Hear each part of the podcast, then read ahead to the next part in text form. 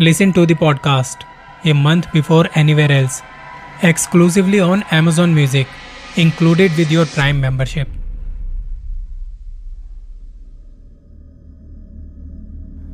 मैंने ऊबर चलाना शुरू किया था साल 2021 में। वैसे तो मैं दिन में राइड्स लेता था, पर कभी कभी सैटरडे संडे को अच्छी राइड्स मिलती थी तो मैं रात को निकल जाता था गाड़ी लेके। पैसे भी अच्छे मिलते थे। पर एक रात कुछ ऐसा हुआ कि फिर मैंने रात को ऊबर चलाना छोड़ दिया। उस रात मैं बहुत बुरी तरह से डर गया था।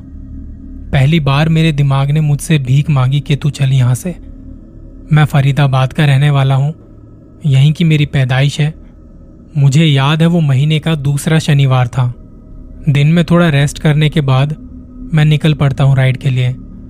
रात के दस बजे मेरी गाड़ी खड़ी थी एक मॉल के सामने। और ये मॉल जहाँ बना हुआ है, वहाँ दूर दूर तक कोई और बिल्डिंग नहीं थी। मॉल के साथ से ही हाईवे निकल रहा था और बाहर कुछ टैक्सी वाले, ऑटो वाले खड़े थे। मैंने भी अपनी गाड़ी एक जगह खड़ी की और सीट को थोड़ा एडजस्ट करके लेट गया। दस पंद्रह मिनट बाद मुझे मेरे मोबाइल की वाइब्रेशन फील हुई। मेरी आँख खुली और मैंने देखा तो एक राइड की नोटिफिकेशन आई हुई थी। मैं उठा और सीट को दोबारा से एडजस्ट करके मोबाइल को स्टैंड में लगा के लोकेशन की तरफ़ निकल पड़ा। जब मैं लोकेशन की तरफ़ जा रहा था तो मैंने देखा कि मैं अभी खड़ा तो मॉल के पास था, पर यह राइड मॉल से ढाई किलोमीटर दूर की थी। पर खैर मैं चलता रहा लोकेशन की तरफ़। मॉल की चकाचौंध पीछे रह गई, और जिस रास्ते पर मैं जा रहा था, वहाँ लाइट्स तक नहीं थी। ऐसा लग रहा था जैसे मैं किसी जंगल से होके जा रहा हूँ। मेरे दोनों तरफ़ पेड़ और झाड़ियाँ। मुझे इस बात का इतना डर नहीं था, पर मैं हैरान था।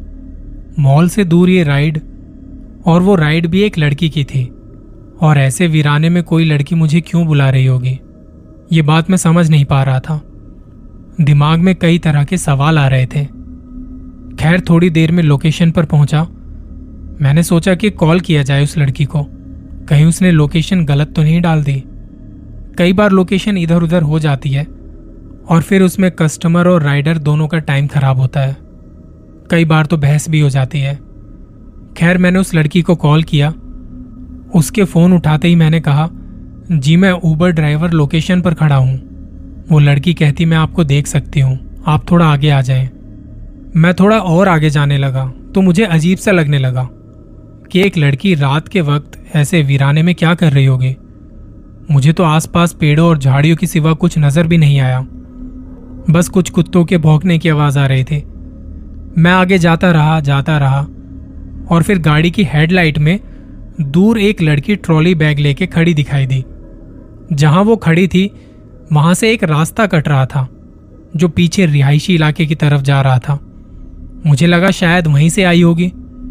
वो खड़ी मेरा ही इंतज़ार कर रही थी। मैं उसके करीब जाके गाड़ी रोकता हूँ। और वो लड़की बिना कुछ कहे चुपचाप गाड़ी में आके बैठ जाती है। मैं गाड़ी से उतरकर उसकी ट्रॉली बैग को गाड़ी के डिक्की में रखता हूँ। वापस आके गाड़ी में बैठता हूँ और गाड़ी की लोकेशन की तरफ़ चलना शुरू कर देता हूँ। मैं देख रहा था इस रास्ते पर अभी कोई और गाड़ी मुझे नज़र नहीं आई। वो राइड ऑनलाइन पेड थी और जितनी देर अभी मुझे हुई थी, हमारी कोई बातचीत नहीं हुई। वो एकदम खामोश बैठी हुई थी। बीच में मेरी नज़र सामने मिरर में जाती है। दो तीन बार मैंने देखा तो वो मुझे ही देख रही थी, बिना पल के झपकाए। मैंने सोचा उससे पूछूँ कि आप इतनी रात को ऐसे वीराने में क्या कर रही हैं, कहाँ जा रही हैं? मगर उसकी बॉडी लैंग्वेज ऐसी थी कि मैं नहीं कर पाया उससे कोई भी बात। मैं जब भी उसकी आँखों को देखता तो वो मुझे ही घूर रही होती। और ये वक्त ऐसा था जब मैं पहली बार किसी रात की राइड में डर चुका था। मेरे मन में सवाल आ रहे थे कि ये मुझे ऐसे क्यों देख रही है? तब उस वक्त मुझे कुछ हॉरर मूवीज़ वाले सीन याद आने लगे। पता नहीं क्यों मेरे दिमाग में उथल पुथल मची हुई थी। मैं बस चाह रहा था कि जल्दी से इनकी राइड खत्म हो। इन्हें लोकेशन पर छोड़कर मैं भी निकलूं। मैप लोकेशन को फॉलो करता हुआ मेरा ध्यान उस रास्ते पर गया। वो रास्ता मानो खत्म होने का नाम ही नहीं ले रहा था। आगे चलते चलते वो रास्ता और सकरा हो गया। बस हमारी ही गाड़ी निकल सकती थी, इतना पतला रास्ता था वो। गाड़ी के हेडलाइट में मैं देख पा रहा था बाहर कितनी धूल मिट्टी उड़ी हुई है। मेरे मन में अब ये आने लगा कि इसकी लोकेशन तो अभी थोड़ी दूर और की है, पर इसे छोड़ के मुझे वापस भी इसी रास्ते से आना है। वो भी अकेले, मैं कैसे आ पाऊँगा? खैर, इन सब सवालों के बीच मैं लोकेशन के ड्रॉप पॉइंट पर पहुँचा। एक बड़ा सा गेट था और उसके अंदर जाके एक पुराना सा घर। उस घर के बाहर एक छोटा सा बल्ब जला हुआ था। वो बड़ा सा गेट खुला हुआ था, मैंने अपनी गाड़ी अंदर निकाल ली। घर के सामने थोड़ी दूरी पर मैंने गाड़ी रोकी। मैं गाड़ी से उतरा और उस लड़की का ट्रॉली बैग निकाला।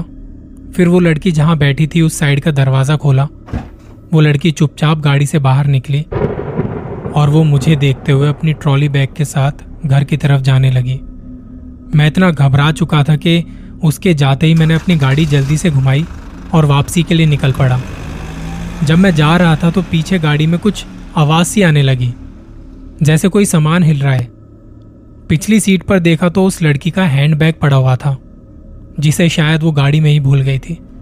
मैंने गाड़ी रोड के साइड में रोकी और सोच में पड़ गया कि ये बैग वापस करना चाहिए कि नहीं करना चाहिए। एक तो मैं पहले ही डर चुका था और फिर मन में ये सवाल आने लगे कि कहीं किसी मुसीबत में न फंस जाऊँ।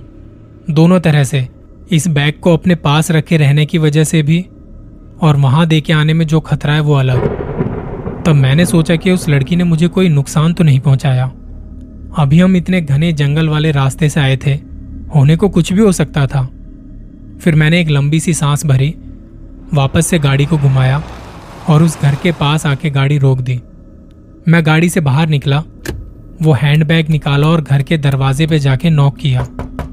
दो तीन बार दरवाज़ा नॉक करने पर कोई जवाब नहीं आता।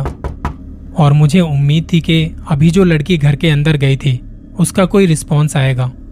लेकिन काफ़ी देर बाद भी नॉक करने पर कोई नहीं आया। तब मैं हल्का सा ज़ोर देता हूँ दरवाजे पर तो वो दरवाज़ा खुल जाता है। मैं यहाँ से आवाज़ देता हूँ, कोई है?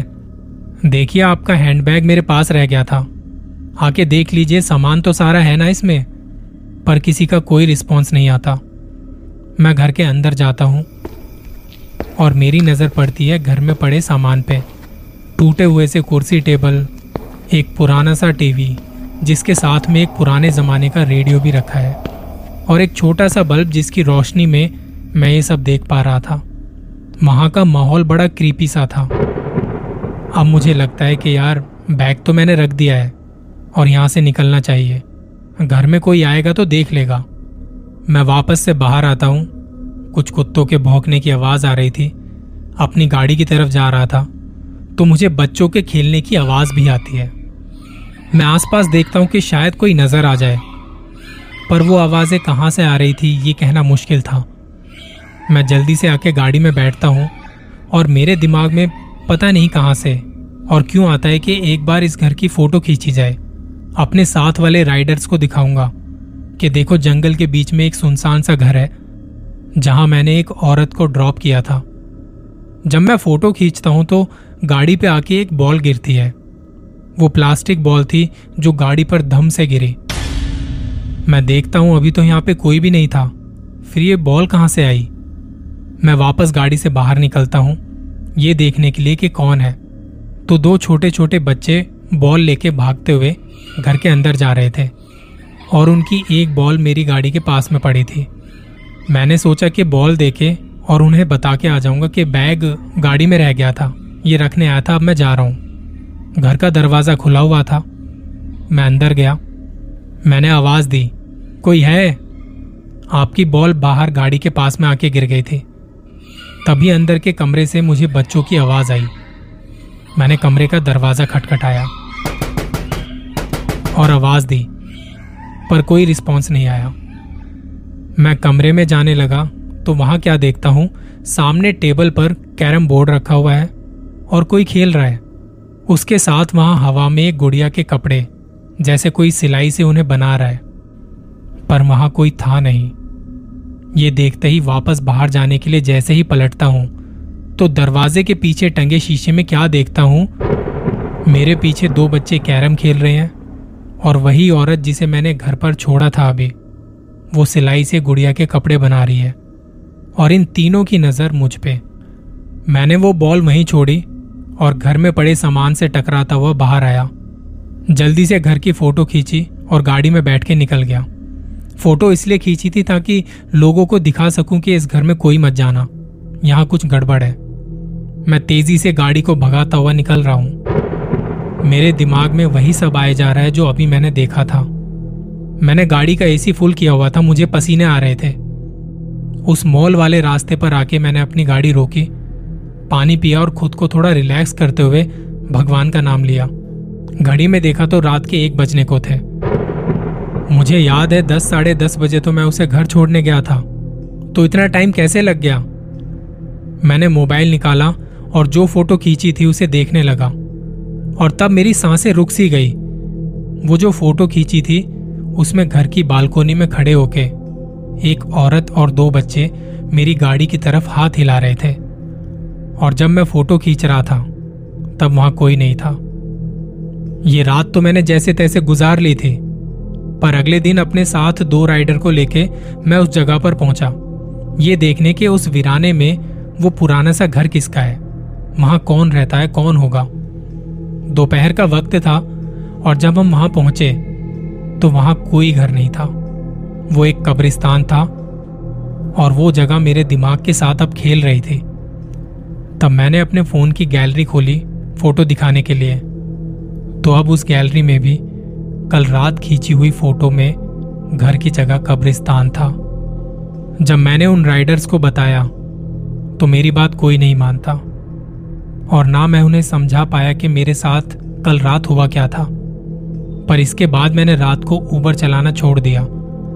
आज से दो साल पहले की वो रात मेरे दिमाग में आज भी ताज़ा है और उस लड़की की वो डरावनी आँखें मैं कभी नहीं भूल पाऊँगा।